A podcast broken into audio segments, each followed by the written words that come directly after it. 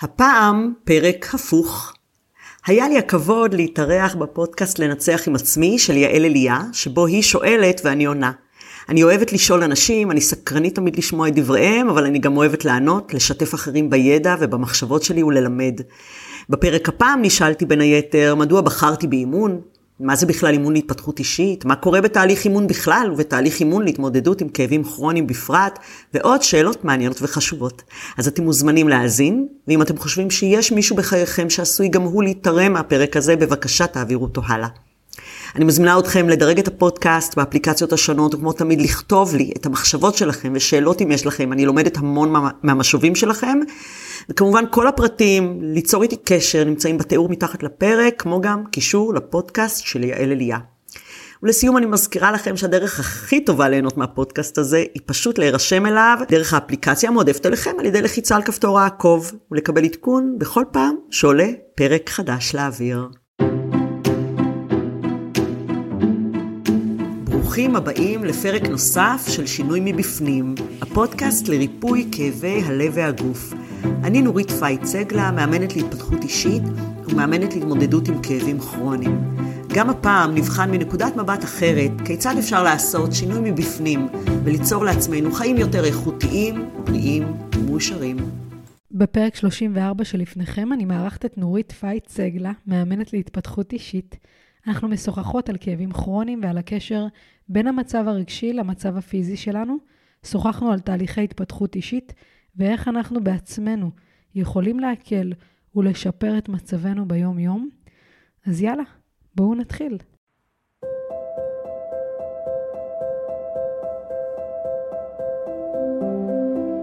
שלום וברוכים הבאים לפודקאסט לנצח עם עצמי.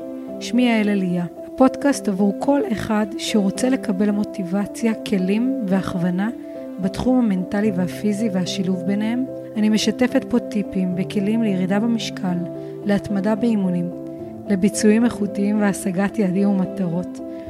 אני מאמנת מנטלית ומאמנת כושר.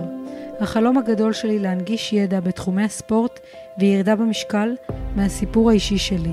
אני רוצה להרחיב את הידע לקהל הרחב ולתת כוח לכל מי שנאבק במאבקי החיים ולתת לו תקווה שאפשר לשנות, לשפר ולסדר ולהצליח.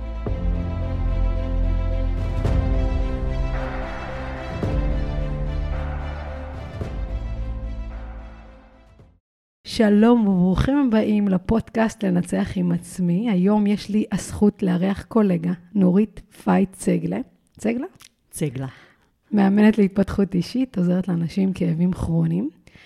כמאמנת אישית, אה, זה תחום שמעניין אותי ומעסיק אותי המון, כי אני מאמינה שהכל קשור אלינו בחלק המנטלי.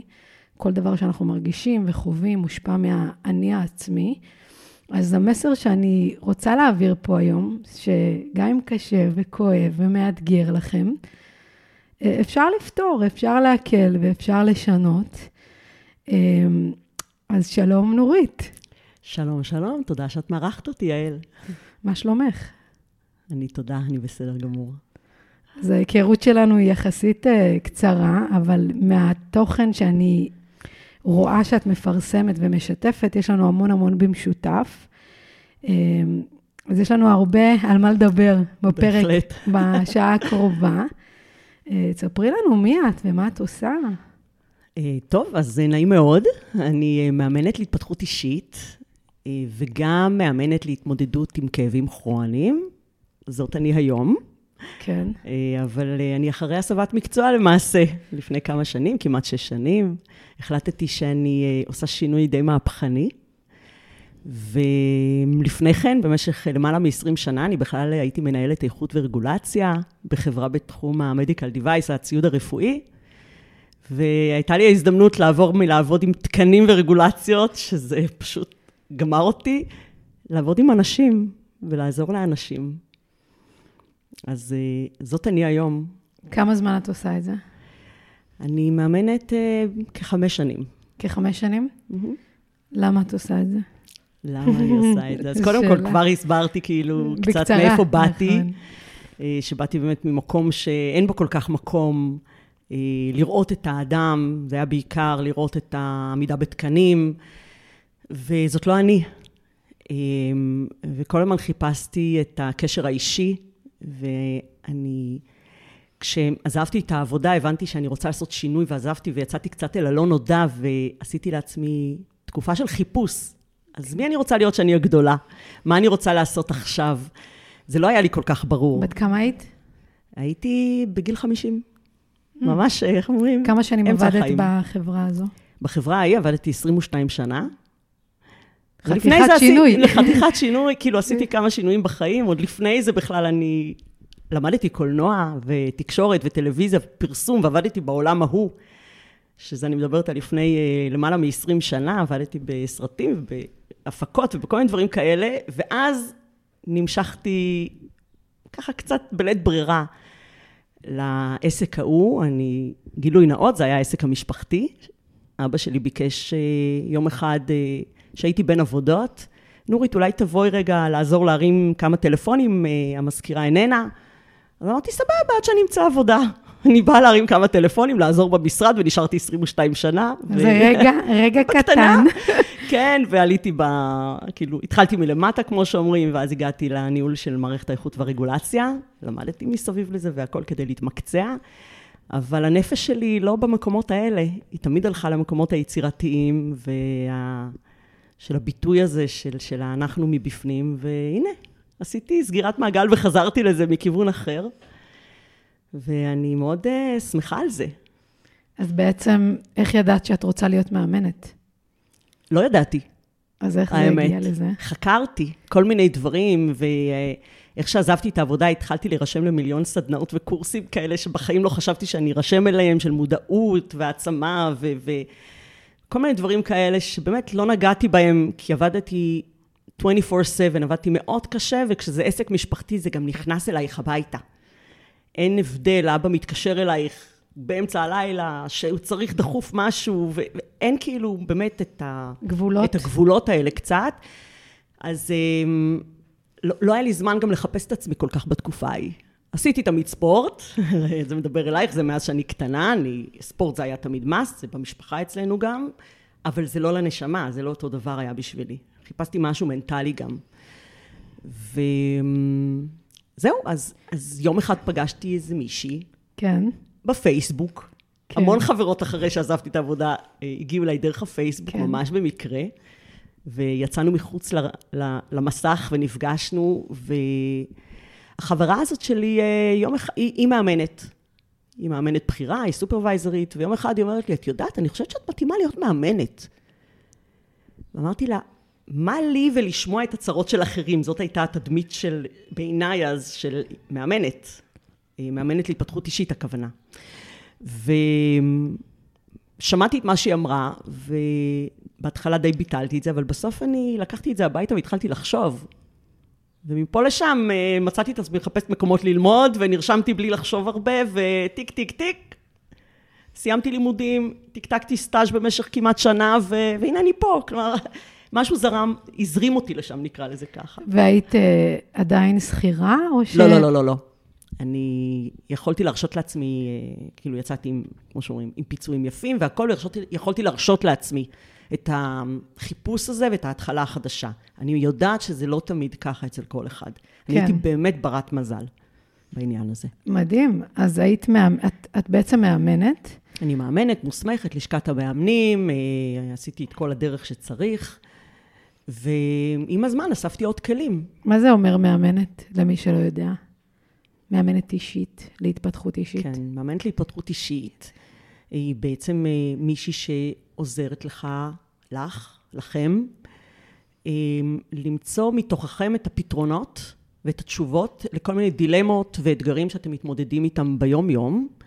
אה, התהליך נעשה בשיח, בהרבה שאלת שאלות והרבה ניסיונות לשבור כל מיני אה, אה, אולי אמונות שיש לך, אה, תפיסות כל מיני, מיני שיש לך על העולם, על עצמך.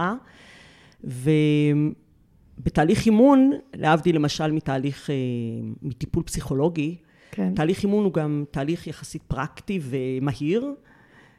לא של שנים, זה יכול לקחת חודשים נניח, ת, תלוי ב, בסיטואציה, ובין המפגשים מקבלים גם משימות הביתה.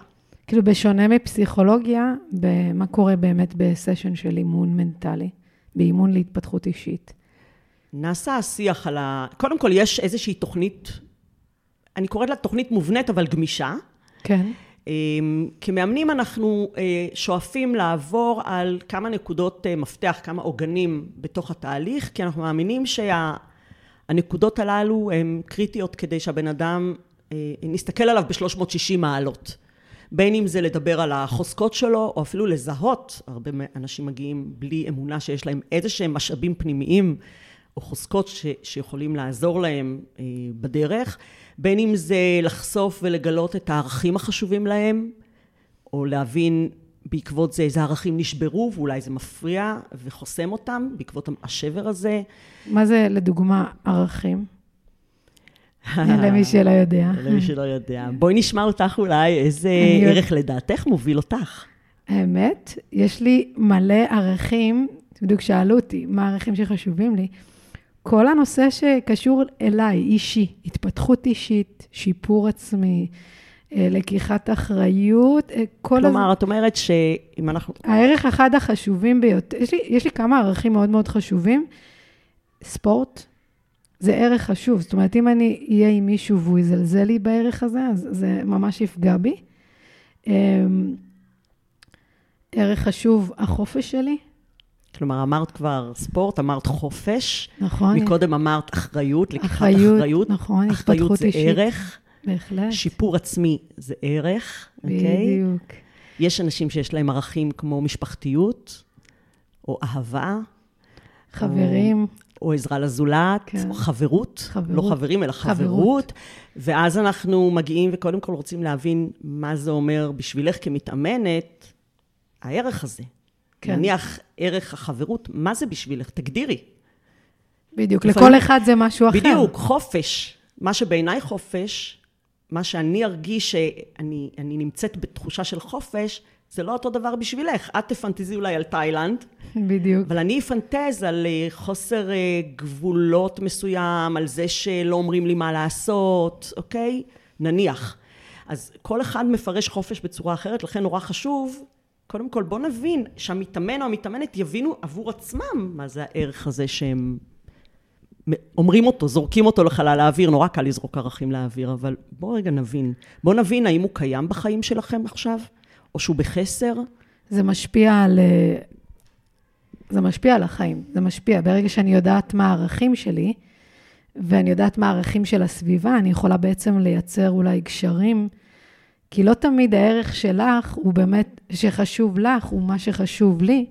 ועצם זה שאני יודעת מהו, ואולי קצת לנסות להתקרב, אם אני רוצה להיות במערכות נכון. יחסים טובות, אז באמת להיות במודעות.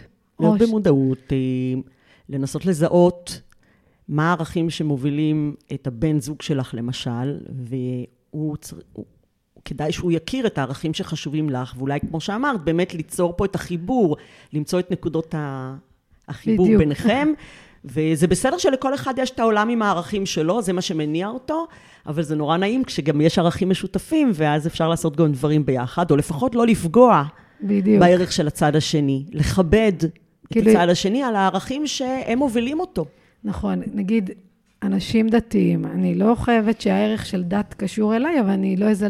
אני יכולה לכבד מישהו שהוא דתי, אני לא צריכה להיות דתייה כדי לכבד את הערך לגמרי. הזה. או אני לא צריכה, בן אדם שנמצא איתי לא צריך להיות ספורטאי כדי לכבד אותי, כדי... נכון. את יודעת, כי הספורט זה חשוב נכון. לי. נכון. אפשר לכבד את הערכים. אז דיברנו על חוזקות, על ערכים, מה עוד? איזה עוד? כמובן שאנחנו רוצים אה, להבין אה, איך להתקדם. אנחנו אה, רוצים להבין איך לוקחים את כל הדברים האלה ועושים מהם איזושהי פעולה קדימה, איזושהי תוכנית פעולה קדימה.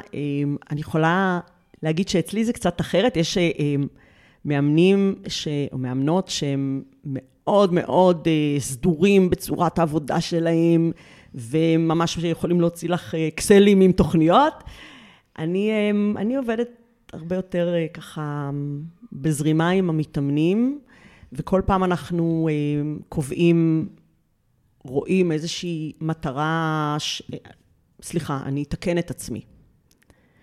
אנחנו, בהתאם למטרה שאנחנו נקבע בתחילת התהליך, כן. איזה מגדלור שאנחנו נרצה להגיע אליו לאורך התהליך, הפעולות שאנחנו נקבע לעשות, התוכנית פעולה שנקבע לעשות, היא יכולה להיות או תוכנית פעולה שתיקבע בבת אחת עבור כמה צעדים, או שבהתאם להתקדמות, כל פעם נוסיף עוד פעולה, בצורה הדרגתית כזאת.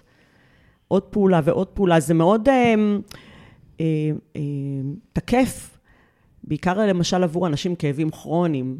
ש... אה, עוד לא דיברנו כן, על מה את עושה. נכון, שמאוד אה, אה, קשה להם, אפילו מפחיד אותם, הרבה יותר לפעמים מהאנשים שמגיעים עם כאבי הלב, לאו דווקא עם כאבי הגוף, אה, להתמודד עם הרבה פעולות במקביל. הם צריכים לראות משהו קטן אחד, הצלחתי. אוקיי, בוא נוסיף עוד uh, מטרה קטנה, עוד איזה פעולה קטנה בתוכנית. אי אפשר uh, להפיל עליהם תוכנית uh, פעולה שלמה, זה, זה יכול דווקא להרתיע ולגרום להם לסגת אחורה, או להיתקע כן. במקום. אז, אז זה שאת התחלת כמאמנת אישית, להתפתחות אישית, ואחרי זה בעצם אה, הכשרת את עצמך לעוד, אה, אה, עוד, עוד, בעצם עוד הסמכה, ש, שאת עוזרת לאנשים להקל על הכאבים הכרוניים שלהם? איך, איך בעצם ההגדרה המדויקת? כן, תראי, התחלתי, כמובן, הבסיס שלי הוא אימון קלאסי. כן. אימון להתפתחות אישית, קלאסי, על כל ה... כמו, כמו שאמרנו, מטרות, חוזקות, ערכים, תוכניות פעולה, כל מה שצריך מסביב. ו... כמו הרבה מאמנים, כן. אנחנו אה, אוספים הכשרות כן. אה, וכלים נוספים, כל אחד לפי מה שהוא מרגיש שהוא קרוב אליו, אז אה, בין היתר, למשל, למדתי גם אימון למערכות יחסים ומסוגלות זוגית, וגם למדתי התמודדות ו... ו... איך אומרים? שחרור מכאבים כרוניים. אי אפשר להגיד שחרור, כי לא תמיד זה, זה בדיוק ככה, אבל יש ממש שיטה סדורה היום שמתעסקת ב... כל מה שקשור לכאבים כרוניים ממקור רגשי, ש... שבעצם הכלים שנעזרים בשיטה הזאת הם כלים שמתייחסים לגוף ונפש ביחד. זאת שיטה שפותחה כבר לפני למעלה מ-40 שנה על ידי אה, רופא אמריקאי אה, בשם דוקטור ג'ון סרנו, מי שרוצה מוזמן לקרוא ולקרוא את הספר שלו ולשמוע עליו, ומאז נעשו על הבסיס של התגליות שלו אה, בוצעו המון המון מחקרים בנושא כאב. בכלל, חקר הכאב מאוד התפתח בעשרות שנים האחרונות, והבינו שהרבה מהכאבים הכרוניים בכלל נוצרים על ידי המוח בעקבות איזשהו סטרס שאנחנו משדרים למוח, והמוח מייצר בעצם את הכאבים אה, כדרך מגננה. המטרה כן. של המוח זה פשוט להגן עלינו מפני סכנה. זה כל מה שהוא צריך לעשות. וכשהוא מרגיש איזשהו סטרס שאנחנו חווים, הוא ישר אה, נכנס למגננה, הוא אומר, היי, נורית בסכנה, בוא נגרום לה משהו שהיא אה, לא תרגיש כל כך את הסטרס הזה, אז נגרום לה כאבים, כי אז היא תתמקד בכאבים הפיזיים ופחות תרגיש את הסטרס הרגשי. המוח אלוף ביצירת הסחות דעת, ואז אנחנו, בתהליך שלנו, אנחנו מנסים דווקא להרגיע את המוח. מה זה אומר? אם בן אדם יש לו איזשהו קושי רגשי מאוד מאוד גדול, שה... שמה, שהמוח לא מסוגל להכיל את כל העומס הזה, אז הוא מקרין את זה לגוף? איך זה באמת אה, מוסבר? תראי, אה, עוד פעם, אני, אני אקדים ואני אומר, לא כל מי שחווה סטרס מאוד קשה או מוצף ברגשות, יפתח כאבים כרוניים. אוקיי. אוקיי? אה, מצאו כבר, כבר דוקטור ג'ון סרנו אז, לפני למעלה מ-40 שנה, מצא קווים מחברים בין אנשים עם כאבים כרוניים, ששום דבר אחר, אה, לא, לא מצאו שם שום נזק מבני, לא, הרופאים לא מצאו איזשהו הסבר למה כל כך כואב חודשים ושנים. כן. אוקיי? אבל הכאב הוא אמיתי. כאבי גב, כאבי ראש, כאבי מפרקים, כאבי שרירים, לא יודעת מה. איזה... פה תפוס, שם תפוס. אמ, והוא מצא כל מיני קווים מחברים. אז לא כל מי שסובל מהצפה רגשית או סטרס, יפתח כאבים כרוניים. איזה, אבל... איזה סוגים יש של כאבים? יש כאב, כאב שהוא בא ל... אז יש כאבים שהם, אה, קודם כל כאבים אקוטיים, כאבים שהם, ברור שזה בעקבות איזושהי פציעה, איזשהו נזק, שברת את היד, ברור שיכאב לך. אוקיי. Okay. אוקיי? Okay? כמה זמן שלוקח עד שהיד אה, תחלים, ככה יכאב לך, כדי... למה, בואו נחשוב על ההיגיון מאחורי זה. המוח יגרום לך לכאב בש... ביד ש... ששברת, כדי למנוע ממך להזיז אותה, כדי שההחלמה תהיה יותר טובה. כדי לא להזיק יותר. בדיוק. אוקיי. אז זה כאב אקוטי, באמת מבינים, קרה משהו, יש איזשהו נזק. הוא זמני ומהיר? מהיר, אני לא יודעת, לא, זה... לא. מהיר, אוקיי. תלוי, תלוי באיבר. אוקיי. לכל איבר יש פרק הזמן שלו להחלמה. Mm-hmm. אבל מה קורה אם את, אה, לא יודעת מה, נניח באמת קרה לך איזושהי תאונה, החלמת, עשית את כל הצילומים, הרופאים אומרים לך, את בריאה, הכל תקין, אבל כואב לך עדיין.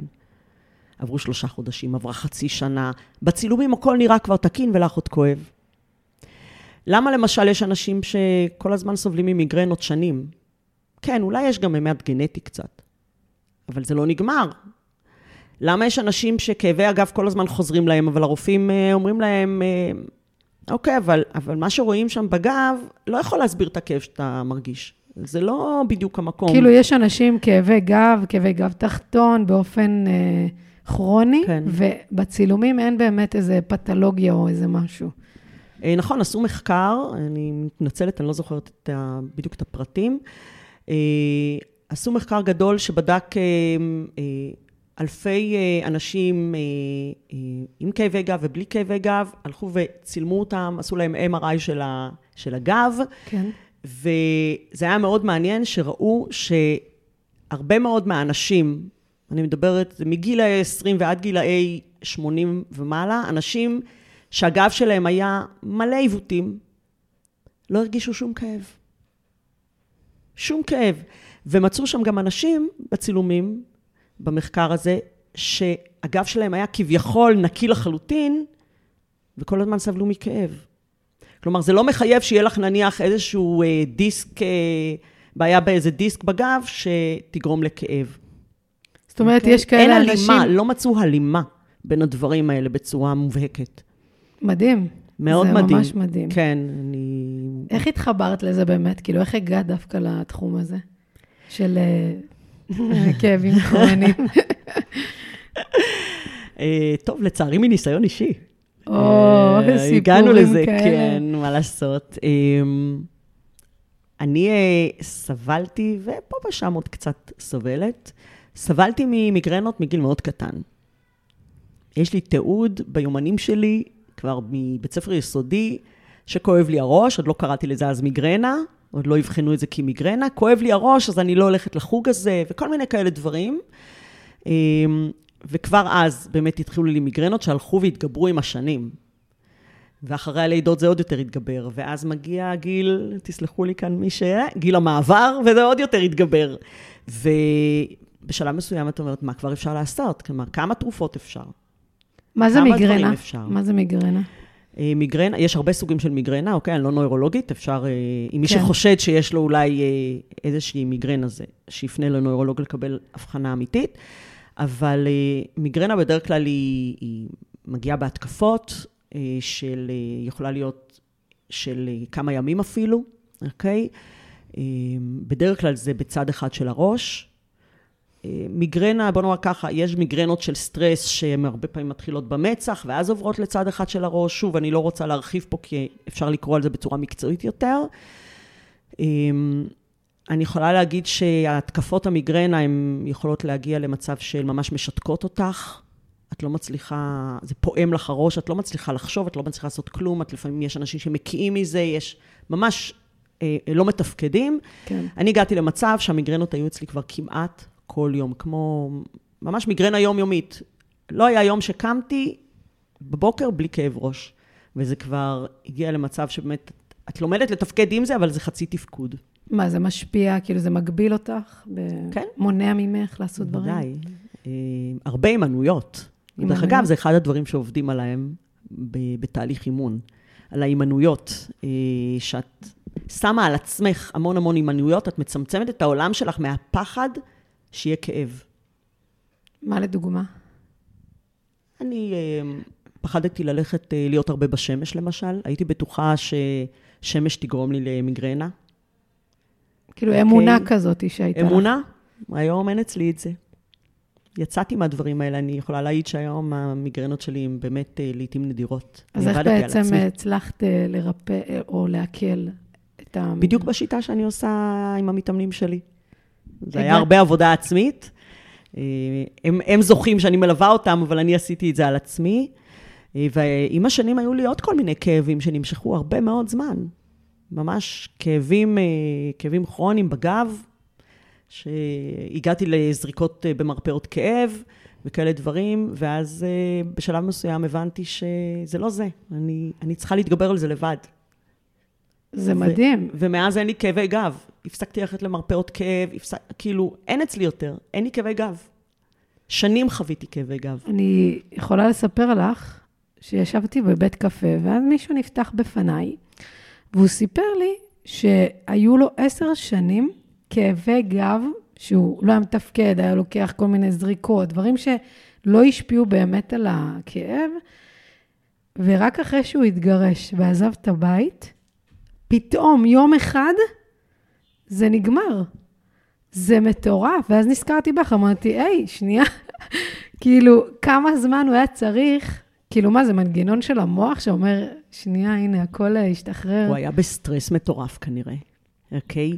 אמ, יש, אמ, אמ, איך אומרים, שיטות אה, טיפול מסוימות שמאמינות אה, שלכל אה, איבר בגוף הוא מרמז על איזשהו קושי.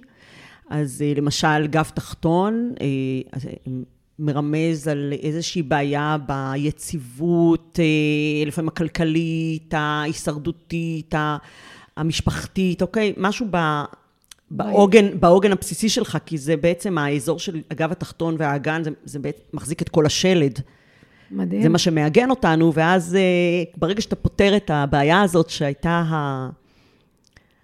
הבסיס ליציבות שהכרת עד עכשיו, וזה טלטל את עולמך, לא פלא שכאב לך שם. וברגע שפתרת את זה, כאילו השתחרר משהו. אוקיי, הסכמת להתמודד עם הבעיה הזאת. כל עוד לא הסכמת להתמודד עם הבעיה, אז הגוף אה, שלח לך לשם כאבים, תשים לב, יש לך בעיה, תתמודד איתה.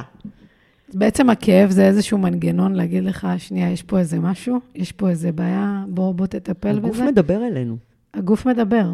הגוף מדבר אלינו. היום אני יודעת שכשיש לי כאב ראש, הוא כבר לא בא לעיתים קרובות, כי יש לי כאב ראש, מיגרנה, אני קודם כל אומרת, מה קרה? שנייה, מה, מה עברתי פה? רגע, תעצרי רגע, מה קורה פה? תבדקי רגע את עצמך, את כנראה באיזשהו סטרס. אוקיי? כמובן שאני גם בודקת אם שתיתי מספיק וכל מיני דברים כאלה, כי זה הבסיס, אין מה לעשות, יש אנשים שלא תשתי או דברים כאלה, או לא תאכלי בזמן, אז אוקיי, את תקבלי כאב ראש. אבל אני הולכת ובודקת את המקומות העמוקים יותר. למה, למה יש לי עכשיו מיגרנה? מה קרה?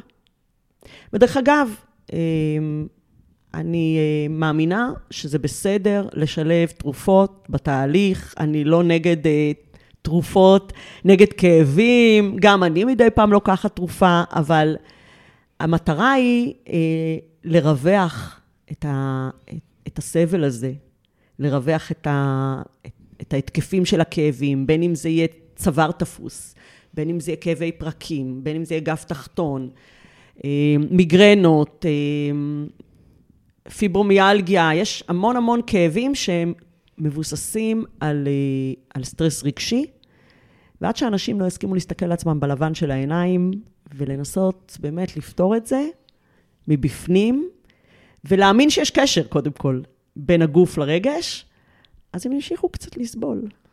יש, בדיוק כמו שאת אומרת, יש הרבה אנשים שלא, זה לא נראה להם הגיוני, שדרך הרגש, שהם יטפלו ברגש שלהם, הם יצליחו לטפל בגוף שלהם, בכאבים בגוף. וזה, קודם כל, יש למתאמנים שלך זכות, כי את בעצם היית בדרך הזאת, ואת גם עברת את המסע הזה, כמו שאני, כמאמנת, מה שאני עושה נכון. עם המתאמנים שלי, אני עוזרת לאנשים לעבור uh, תהליך ירידה במשקל, כי אני.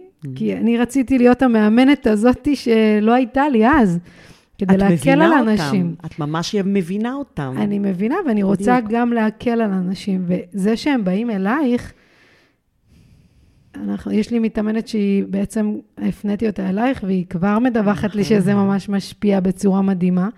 כאילו, אני אומרת, אם היא אומרת לי, אז אני...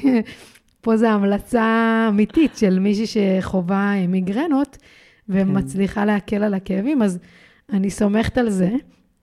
אז יש להם זכות, שאת יודעת באמת, אה, את בעצם חווית חוויתי. חווית את הדבר הזה, ואת יכולה להבין אותם יותר. אני אסייג ואני אגיד, כן. שוב, אתה לא צריך להיות, אה, לחלות בסרטן כדי לטפל באמפתיה באנשים עם סרטן, חס וחלילה, כן? אבל בוא נאמר ככה, אה, בכל זאת, ברגע שהייתה לי מיגרנה, מיגרנה, מדי פעם, פעם ב, יש לי מיגרנה, או כאב גב, או כאב בפרקים, או מה שלא סבלתי ממנו בעבר, יש, אני, אני יכולה באמת ממש להבין מה עובר עליהם. כמובן שכאב זה דבר סובייקטיבי, אני, העוצמה שאני יכולה לסבול היא לא עוצמה שהם יכולים לסבול, וההפך, אבל זה לא משנה, זה עצם הרעיון. אוקיי? Okay? היכולת ל- להזדהות עם מה ש... להזדהות, להביע אמפתיה, לקבל את זה, לא לזלזל, להאמין, להאמין בהם. הרבה מהאנשים עם כאבים כרוניים לא מאמינים להם שכואב להם, כי זה שקוף. נכון. לא רואים את זה. כי אומרים, מה, הוא כל הזמן מתלונן. קוטר, כל הזמן מתלונן, לוקח ימי חופש מהעבודה, מה זה לא יכול לקום מהמיטה? מה זה הקטע הזה? נכון. היא סתם עצלנית זאת, היא לא רוצה לטפל בילדים. את יודעת, איזה, איזה תירוצים, וואי, איזה תירוצים, היא נראית רגיל לגמרי. לא מאמינים להם. כי באמת לא, לא רואים בבדיקות שום דבר. נכון, אז כשבאים לתהליך איתי, דרך אגב, זה גם איזה כאבי לב. אנשים באים עם כל מיני כאבים, באמת, אה, קשיים רגשיים, וגם עליהם אנשים לא מאמינים לפעמים. אז אני אומרת, פה בחדר אתם מקבלים לגיטימציה, אני מנרמלת לכם את זה, אתם לא יצורים מוזרים, זה אמיתי מה שאתם חווים, זה בסדר. כן. אבל אתם הייתם מספיק אמיצים ונבונים להגיד, רגע, אני צריך לעשות משהו, אני צריך לצאת מהלופ הזה. מה יכול לעזור לי לצאת מהלופ הזה? ואתם הייתם מספיק אמיצים לבוא לתהליך. אז מי האנשים שבאמת אה, לא מתאימים לתהליכים כאלה? לא מתאים. אמ, אני אתחיל בזה ש... אם אנחנו מדברים על כאבים כרוניים, כן. אז uh, אני לא באה לנסות לשכנע אף אחד. אם אתם לא חושבים שיש קשר בין uh, רגש לגוף, אז אני לא הכתובת, וזה בסדר. יש אנשים אחרים מדהימים שיכולים לעזור לכם. אתם צריכים להתחבר לשיטה, לגישה, לצורת המחשבה הזאת. Um, אז זה דבר ראשון. אוקיי. Okay. Okay? Uh, דבר שני, um, uh, אנשים שרוצים תהליכים מאוד עמוקים. אה, איטיים, אה, שצריכים את הזמן, הם, הם כנראה יותר צריכים טיפול פסיכולוגי. Mm. אולי הם צריכים יותר באמת לחפור עמוק, וזה בסדר. יש אנשים שזה הקצב שמתאים להם. אה, אנחנו אומרים אצל מאמנים שאין לנו רישיון חפירה. אז אנחנו לא חופרים, אבל אנחנו כן מתייחסים לדברים שקרו בעבר. אי אפשר, אנחנו, אנחנו בן אדם שלם. אי אפשר להתעלם ממה שקרה לך לפעמים בילדות או דברים כאלה, אבל אנחנו לא מתחילים לחפור בזה ולהבין את זה יותר מדי. אנחנו מקשיבים, שומעים, מנסים לראות את הקשר למה שאתה היום. אוקיי, מה אנחנו עושים עם זה עכשיו? אנשים שלא בא להם לעשות שיעורי בית, גם לא כל כך מתאימים, אה, כי אין מה לעשות, התהליך נעשה בין המפגשים. הם צריכים להיות בתודעה מסוימת? זאת אומרת, האנשים שמגיעים אלייך והם כן מצליחים לעבור תהליך, הם בעצם הגיעו לאיזושהי תודעה של אוקיי, כואב לי, ניסיתי את כל הבדיקות, את כל הטיפולים, זה לא עוזר. כנראה שאני צריך להתמודד עם עצמי בתהליך כזה. זה אנשים שמצליחים? אה, גם. גם? כן. מי גם עוד? גם אצלך אני מאמינה שזה כן, האנשים האלה. כן, אני יודעת. מי, ש, מי שמגיע באמת ב... mindset שהוא מבין שהוא צריך לעשות שינוי, ושזה נדרש, נדרש לשלם מחיר פה. כאילו, אם זה מפגשים, אם זה את העלויות הכספיות, זה לא בלחיצת כפתור, הנה, אני פתאום נהיה... אין קסם. אין, אין לא קסם. לקחתי איזה גלולת קסם ובום, נהייתי הבן אדם הבריא, הרזה, השמח וה... זאת אומרת, יש איזשהו תהליך ש... שאנשים צריכים להבין שהם צריכים לעבור. אז אני מניחה שזה גם אצלך ככה. זה אותו דבר, את עובדת אה, ממש עם אנשים על הגוף, אבל אני יודעת שאת גם מדברת איתם הרבה, מעצימה אותם, הם צריכים את הרוח הגבית הזאת שלך. זה מאוד דומה אצלי. רק אה, באמת, אה, אצלי אנחנו עושים את הכל בשיח. אז אוקיי? בעצם איך נראה, אז מקודם סיפרת לנו על החלק של האימון המנטלי, האימון להתפתחות אישית. אז כשמדובר בכאבים כרוניים, מה מיוחד בזה? זאת אומרת, אם אני באה לאימון, מה, מה מיוחד ושונה, נגיד, מאימון אה, להתפתחות אישית רגיל? זה מאוד דומה. זה מאוד דומה? זה מאוד דומה, וזה הולך כמעט ביחד, כי מי שבעצם אה, בא לטפל באיזשהו כאב, כרוני שמבוסס על רגש. כן. זה אנשים שמגיעים אליי, שמבינים שיש שם מאחורה איזשהו רגש שהוא הטריגר, אוקיי? דרך אגב, הם ידעו.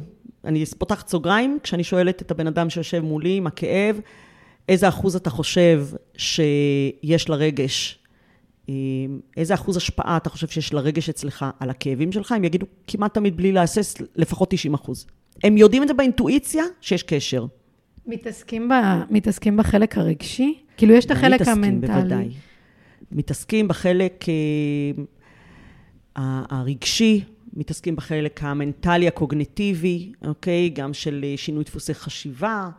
אה, מתייח, אה, מתייחסים לחלק ההתנהגותי, אוקיי?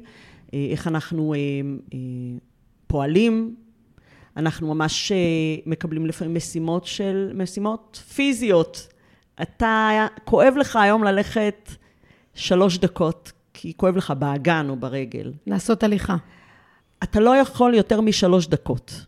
אוקיי. אז אנחנו נבנה איזושהי תוכנית מאוד הדרגתית. מחר אתה תלך שלוש וחצי דקות, ואתה תעשה לך סמיילי ענק כשעשית הישג.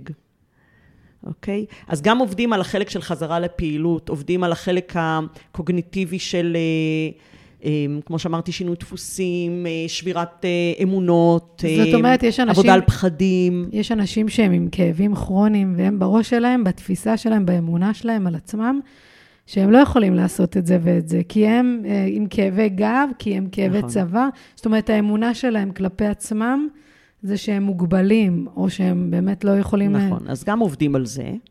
אנחנו רואים מכל מיני כיוונים שיש בהם מסוגלויות, שיש להם משאבים פנימיים להתגבר על דברים, הם פשוט אה, קצת שכחו את זה. איך את נותנת להם אוקיי. משימות של כל מיני דברים שהם... אה, גם נותנים משימות, כמובן, משימות שנועדו, אה, הרבה מהמשימות נועדו ל- ללמוד איך לעשות עיבוד רגשי של כל הרגשות הללו. כי, מה, מה זה אומר? זה באמת מעניין. כן, מה זה כי אם עיבוד אנחנו רגשי? אומרים שמה שקורה לנו בעצם בגוף, או כל מיני אה, התנהגויות מסוימות שלנו, הן בעקבות אה, הצפה רגשית או איזשהו סטרס, זה אומר שאנחנו לא יודעים להתמודד עם, ה, עם הדבר הרגשי הזה. אז אנחנו מקבלים כל מיני כלים אה, לעשות בבית, כל מיני אה, אה, דברים שהם צריכים באופן שגרתי לעשות בבית, ולאט לאט זה פותח את, ה, את הקשר הזה. כי, כי הקושי לעשות עיבוד לרגשות שלך, זה יוצר מין סוג של גוש כזה בתוך הגוף, והוא מתפרץ בצורה של כאב כלשהו, אוקיי? אז ברגע שהם לומדים איך לאבד את הרגשות שלהם, איך לקבל אותם, איך לא להיבהל מהרגשות שלהם, איך לדעת שזה בסדר שמרגישים דברים מסוימים, זה לא אומר עליי שום דבר. אז לאט לאט הלחץ יורד, הסטרס יורד, הכל משתחרר, המסרים שנשלחים למוח הם יותר מרגיעים, ואז המוח פחות מרגיש בסכנה והוא פחות מייצר כאב. זה מין מעגל קסמים כזה. זה נשמע מדהים. אני עדיין אתעסק בה לאבד רגש. אוקיי. מה זה אומר פרקטית? זאת אומרת, אני חווה משהו, ואז מה, מה אני צריכה להרג... לחשוב על זה או להרגיש? זאת אומרת, בן אדם חווה איזשהו רגש, הכל בסדר. רגשות הם חלק מעצם היותנו אנושיים. אין רגשות טובים ולא טובים. יש אולי רגשות שנעימים לך, ורגשות שפחות נעימים לך.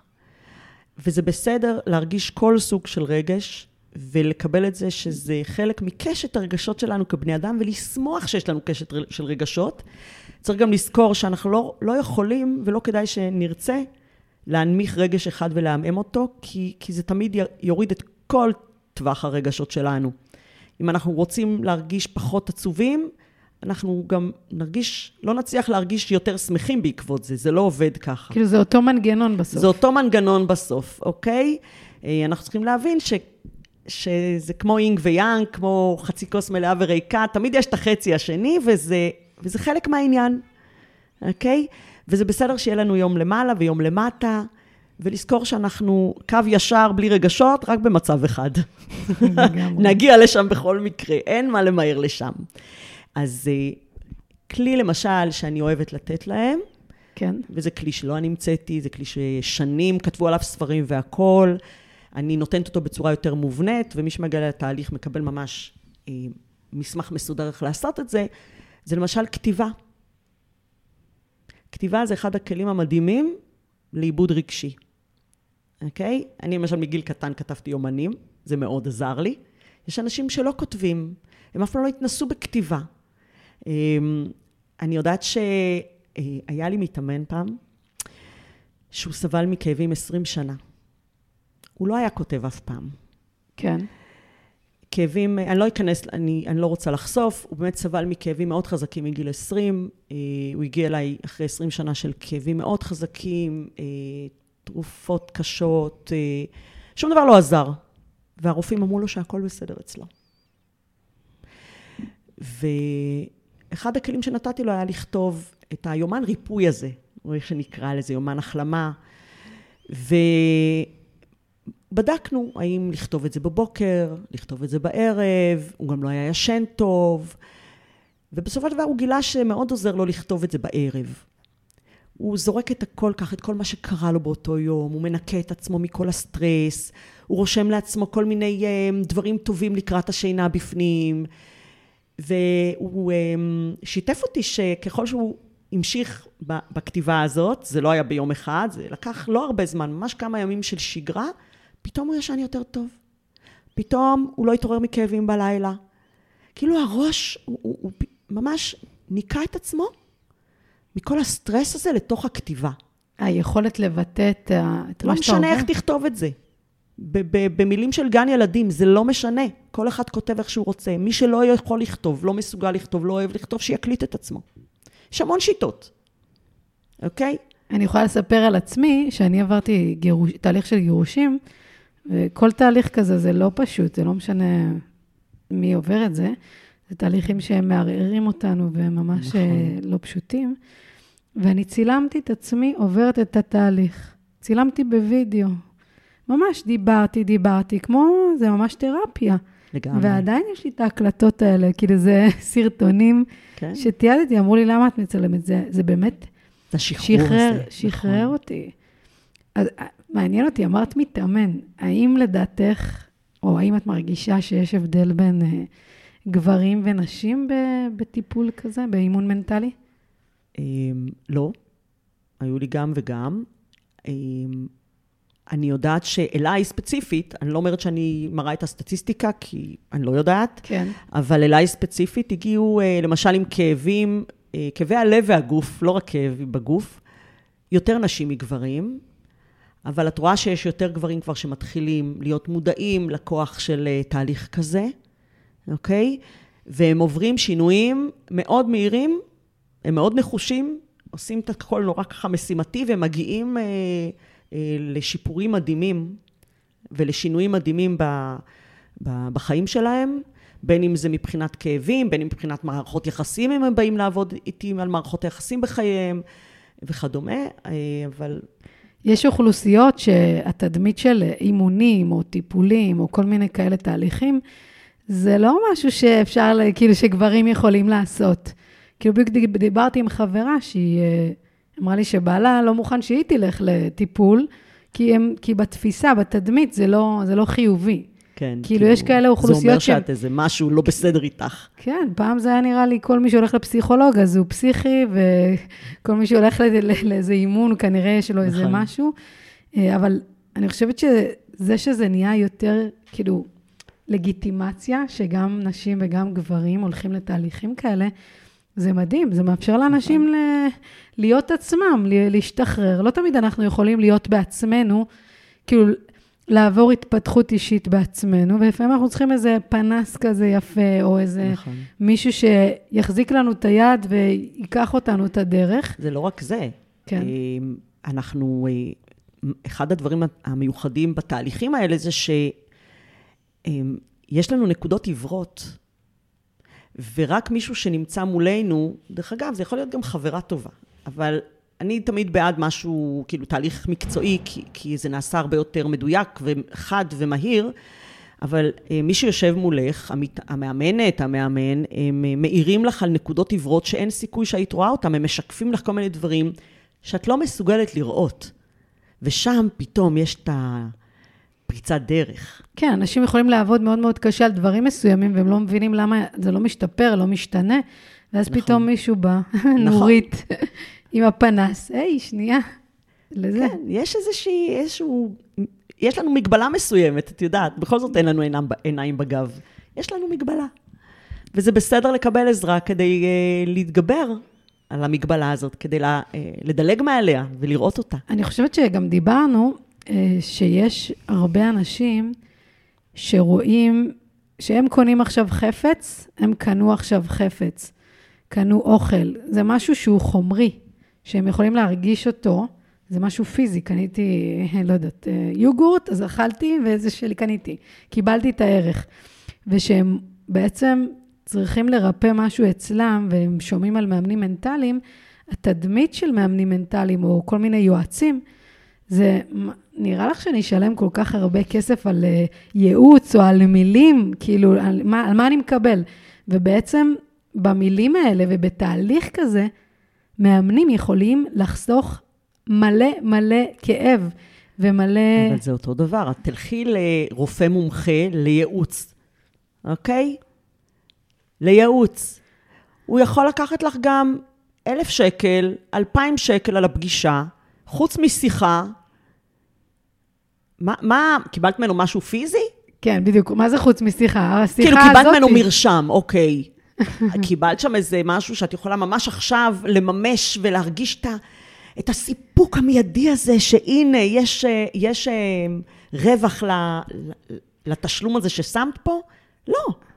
זה בדיוק אותו דבר. למה אתם uh, מוציאים כסף על, לא יודעת מה, מסאז'ים וכאלה דברים? זה בדיוק כמו לקנות חפץ. כן, כי אבל... זה משהו גופני. אגב, נכון. גם למאמני כושר, אנשים מסוגלים לשלם על אימון כושר, כי הוא כושר, כי באתי והזעתי, ואולי קצת כן. הרמתי משקולות. נכון. כן, אה, היא קנתה את הציוד, נכון. אז זה עלה לה כסף, אז אני עכשיו משלם.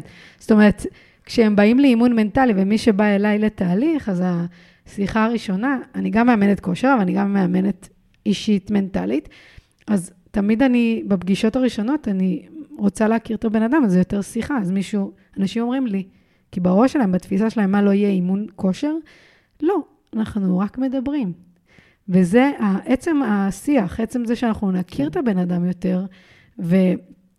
שם אפשר באמת לרתום את הבן אדם ולה, ולהעביר אותו תהליך. אני חושבת שאנשים שמגיעים גם לתהליך פסיכולוגי נניח, כן. פסיכותרפיסטי, פסיכולוגי, אה, לא, אימון, אוקיי? כן. שאת באמת לא קונה שם משהו אה, חומרי. חומרי, אלה שמגיעים עם המון המון ציפיות, אה, לראות תוצאה כבר אחרי, אה, לא יודעת מה, חודש, או כבר אחרי המפגש הראשון, התהליך שלהם אה, מראש נדון אולי לכישלון. כי ההבנה שלהם בתהליכים הם, הם כאלה... הם לא בשלים לדבר כזה, הם לא באמת מאמינים בתהליך הזה.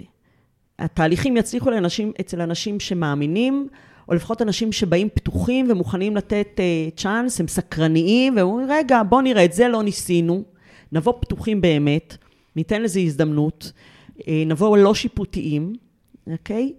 Uh, ובוא נראה לאן זה יוביל אותנו.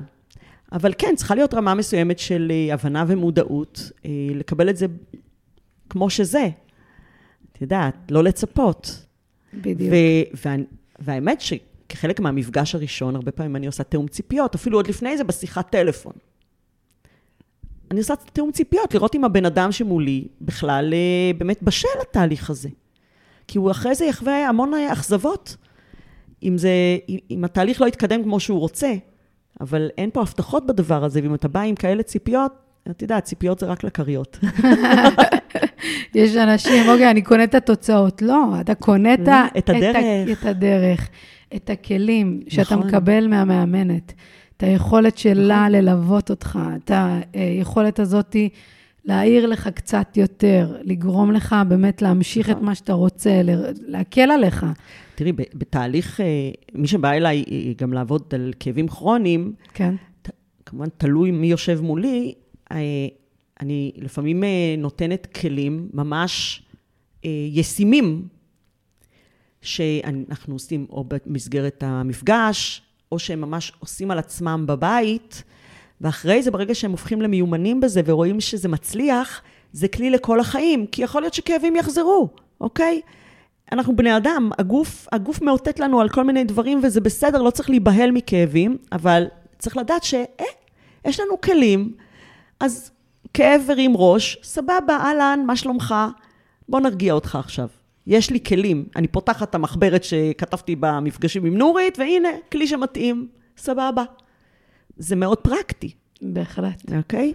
אז מקבלים כלים, אה, סוגים שונים של כלים, כמו שאמרת, זה... זה כן, זה אני חושבת על. אנשים, יש אנשים שמתו עם כל הכאבים הכרוניים האלה, ולא, ולא באמת טיפלו עד הסוף. וזה באסה לחשוב שאנחנו הולכים לחיות ככה כל החיים, עם כאבים שהם לא מטופלים, באמת. זאת אומרת, יש אפשרות להקל, לא משנה באיזה משבר, באיזה נקודה בחיים אתה או את נמצאים, תמיד אפשר להקל על זה קצת יותר. אפשר להקל, שוב, יש, את יודעת, מחלות שגורמות לכאבים מאוד חזקים והכול. אני לא אומרת אה, שאפשר לרפא, אבל אני מאמינה שאפשר ללמוד איך לתפוס את הכאב בצורה אחרת ואיך להגיב אליו אחרת, ואז הוא פחות דרמטי בעינינו, הוא לא שלו. מנהל אותנו, הכאב הזה. ואז גם אם אנחנו אה, חיים באמת עם מחלה שעצם היותה, היא גורמת איזשהו נזק פנימי מתמשך בגוף, שאין מה לעשות, זה מתלווה לכאב, הכאב לא, לא מנהל. אתה מצליח לחיות מחוץ לכאב גם. אה, ליהנות מכל רגע בחיים ולהפריד בין הכאב לסבל.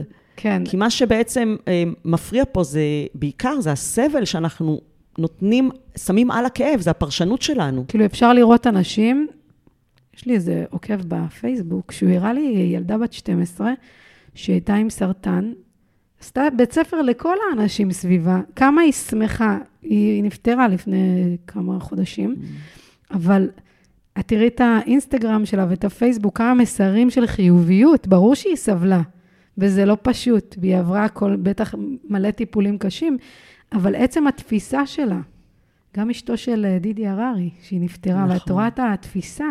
זאת אומרת, יש לנו יכולת לתפוס אחרת את, ה, כן. את החוויות האלה בחיים. לא, זה לא לא להיכנס פשוט. ל- למרירות, אה, עם כל, ה- עם כל הצער, לא להיות במרירות, לא, אה, לא לחיות עם חשיבה קטסטרופלית, רק לחשוב על הרע ביותר, כי זה, זה צורה ש, צורת חשיבה שצריך ללמוד, אבל לחפש תמיד את נקודת האור. זה לא קל. זה, זה תרגול. וזה חלק משיעורי הבית שמקבלים לפעמים. אנשים עם חשיבה קטסטרופלית, שתמיד קודם כל ילכו לחשוב על הרע ביותר, יש להם נטייה ללקות יותר בכאבים כרוניים מהאנשים שלא לא נוטים לזה, למשל. בהחלט. תגידי לי, נורית, לקראת סיום, וואו. אנחנו כבר 50 דקות בפרק, אה, מה ההצלחות של אה, מתאמנים שלך גורמות לך? זאת אומרת, מה, איך את מרגישה ש, שמתאמנת או מתאמן אומר לך שוואלה, מה שעשיתי איתך זה ממש שיפר, זה הקל עליי, זה, זה אולי מציל אותי, את מטפלת שלי, כל מיני כאלה. את יודעת, לא רואה את החיוך, הם לא רואים את החיוך. אבל זו זכות ענקית להשפיע על אנשים. האמת היא שזאת זכות מאוד גדולה, אה, זה ממש מרגש אותי, אה, כשאני אה, יוצאת ממפגשים לפעמים, שפתאום יש שם איזשהו, איזושהי נקודת מפנה, והם מספרים לי פתאום שקרה משהו, שכאילו ממש הם עברו איזשהו מהפך קטן. זה לא צריך להיות דברים גדולים לפעמים, אבל זה הדברים הקטנים האלה לפעמים, שממלאים אותי ממש אושר, ואני אומרת, אוקיי, אז, אז בשביל זה אני כאן. פתאום את מבינה שבשביל זה את כאן. אה, וכן, אני, אני שמחה להגיד ש, שזכיתי ללוות אנשים שעשו תהליכים מדהימים ושינו את החיים שלהם. אה, ואני, אה, הייתה לי זכות להיות אבן דרך קטנה, כי הם עשו את העבודה, לא אני. אני רק ככה עזרתי להם שם, הייתי רוח גבית, אבל הם עשו את העבודה הקשה והם עשו אותה. והם אה, שינו מערכות יחסים, והם שינו קריירות, והם השתחררו מכאבים שליוו אותם הרבה שנים. הם אה, פתאום נפתחו אה, לחלום. לממש חלומות שלהם. זה נורא נורא מרגש, באמת. זה... אז, אני מתרגשת עכשיו שאני מספרת על זה. האמת שזה זה ממש מרגש, וכמישהי שאני עושה שינוי קריירה, אני עדיין בהדרגה אה, שכירה בחלק מהמשרה שלי, ואני בדרך לעצמאות שלי, אני יודעת כמה זה קשה להיות עצמאי בארץ ולהיות עצמאית. זאת אומרת, המתנות הטובות האלה שאת מקבלת מהמתאמנים שלך, זה דלק. זה דלק ומטען להמשיך לגמרי. לעשות את מה שאת רוצה, כי אני רואה, את פתחת עכשיו פודקאסט, נכון? פתחתי פודקאסט, כן, אני מתרגשת, וואי, אני מספרת על זה פעם ראשונה, כן, זה ממש טרי, שנקרא שינוי מבפנים. כולכם מוזמנים לבוא ולעקוב. על מה את מדברת שם? אה, זה פודקאסט שמטרתו בעצם לדבר על השינויים שאנחנו עוברים. אני מתחילה, התחלתי בעצם בפרק סולו שמספר על השיעורים שאני למדתי בדרך לשינוי שלי, כי אין מה לעשות, אנחנו לומדים. לומדים שינויים, אה, שיעורים לפעמים לא קלים. כן. אבל בדיעבד, אנחנו מסתכלים על מה שעברנו, אנחנו מבינים שצריך להגיד תודה לשינויים, לשיעורים האלה. והנה, יצרנו שינוי, שינוי אחד מני רבים. ואנשים uh, עוברים בחיים שלהם כל מיני שינויים, בטח. והשינויים האלה הם רק מבפנים. לגמרי. בסופו של דבר. אמ, אז לכו לשמוע את, ה, את הפודקאסט תודה. המדהים הזה. הוא גם ביוטיוב, נכון? בכל, וגם בספוטיפיי. כל האפליקציות. כל הפלטפורמות. יש לך עוד משהו להוסיף לפני שאת מספרת לנו איך אפשר uh, ככה להגיע אלייך, לפנות אלייך, איך את עושה באמת את, ה, את המפגשים שלך? אז uh, אני רוצה להזכיר לכולכם שאתם גדולים מסך החלקים שלכם. Uh, יש בכם הרבה יותר ממה שאתם חושבים. ואם אתם זקוקים פשוט, כמו, ש, שאל אמרה, למין פנס כזה, אז תבקשו את העזרה הזאת. אתם מסוגלים, אתם חזקים יותר ממה שאתם אה, חושבים, ואפשר לעשות שינויים בחיים, גם באמצע החיים, בכל גיל. יש אנשים שעושים uh, בגילים הרבה יותר מאוחרים. בכל תחום. בכל תחום. אגתה קריסטי התחילה לכתוב את, ה, את הספרי מתח שלה, אני חושבת בגיל 60 או 70, ונהייתה uh, הצלחה מסחררת. באמת אפשר לעשות שינויים בחיים. אל תיתנו לאף אחד להוריד אתכם. אל תיתנו לאף אחד להוריד אתכם, ואני מזמינה אתכם לפתח סקרנות. בלי סקרנות זה יצליח יותר לאט. תפתחו סקרנות כלפי עצמכם, כלפי העולם, כלפי תהליכים שאולי לא... שמעתם עליהם דברים ואתם מהססים, תנו צ'אנס. תנו צ'אנס ל... לראות מה יתגלה לכם. איזה מדהימה, נורית. אמ, אז איך את בעצם... אה, עם המסר הזה. איך את uh, מעבירה היום uh, תהליכים? או פרונטלית בתל אביב, או בזום.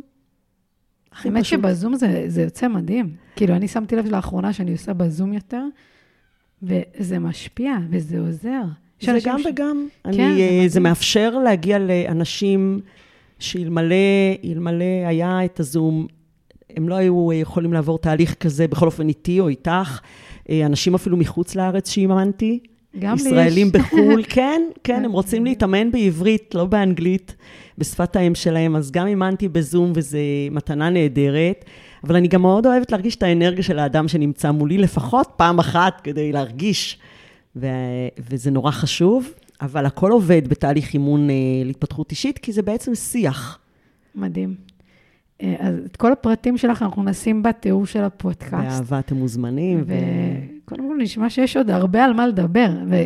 והפייסבוק שלך מפוצץ בתוכן מקצועי, ובאינסטגרם, ובכל מקום. כאילו, את אה, מלאה ומעבירה לנו הרבה הרבה השראה דרך התכנים שלך, וזו זכות. אז אה, תודה רבה שהגעת. אני רוצה להגיד לך תודה רבה. את גם כן השראה בפני עצמך. תודה רבה. אנחנו עוקבות אחת אחרי השנייה כבר כמה זמן, וזה נורא כיף לראות את הסרטונים היומיים שלך. הם מאוד מעצימים, ואני מקווה שעוד אנשים ימשיכו לעקוב אחרייך. חכי, זה רק, רק התחלנו, רק התחלנו, אנחנו רק בתחילת הדרך, אנחנו... אמן. אני בת 37, יש לי, אני יודעת איפה זה יהיה עוד כמה שנים, זה יהיה... יש לך כבר ויז'ואל בראש. מה זה, אני, מבחינתי, אנחנו, אנחנו נהיה שם במקסימום. גם את וגם אני, אנחנו... כן. התפקיד שלנו זה לדחוף אחרים ולהביא אותם ככה, לטפס ביחד. ככה, לפני סיום, כן. ממש כן. ככה, לפני uh, כמה ימים הייתי באיזשהו כנס, ומישהי שם uh, דיברה לפני הקהל, והיא uh, קראה ל visual הזה, היא קראה לזה parking karma. שכמו שאנחנו מדמיינים, שנמצא את החנייה בדיוק מתחת לבניין שאנחנו רוצים, והנה החנייה הופיעה, כן. אז ככה לדמיין את, ה, את המקום שאנחנו רוצים להיות בו. כמובן שצריך לפעול לשם. בהחלט. אה, מחשבה לא מייצרת מציאות בלי פעולה באמצע. בדיוק. אבל parking karma, קרמת חנייה, תכניסו לכם את זה לראש, אולי יעזור לכם ככה לדמיין, וגם את, יעל, לגמרי. תחלמי על החנייה שאת רוצה בדיוק. להשיג אה, בעוד כמה זמן. אז אה, מי שלא מכיר אותי, שמי יעל אליה, אני מאמנת אישית, מנטלית ופיזית, אני מאמנת כושר. אני עוזרת לאנשים בתהליכי ירידה במשקל באמצעות שיח ובאמצעות ספורט, בסטודיו שלי בקריית אונו וגם באמצעות הזום מרחוק. זו התשוקה הגדולה שלי, לתת לאנשים את האמונה שהם יכולים להגיע לאיפה שהם רוצים מהסיפור האישי שלי. אז אם אתם צריכים עזרה, שאתם מכירים כאלה, מוזמנים לפנות ולהפנות אליי. זה הייעוד והשליחות שלי בעולם. תודה לכם שהאזנתם עד כאן. אה, תודה נורית. תודה רבה גם לך. ולהתראות, וניפגש בפרק הבא. ביי ביי. ביי.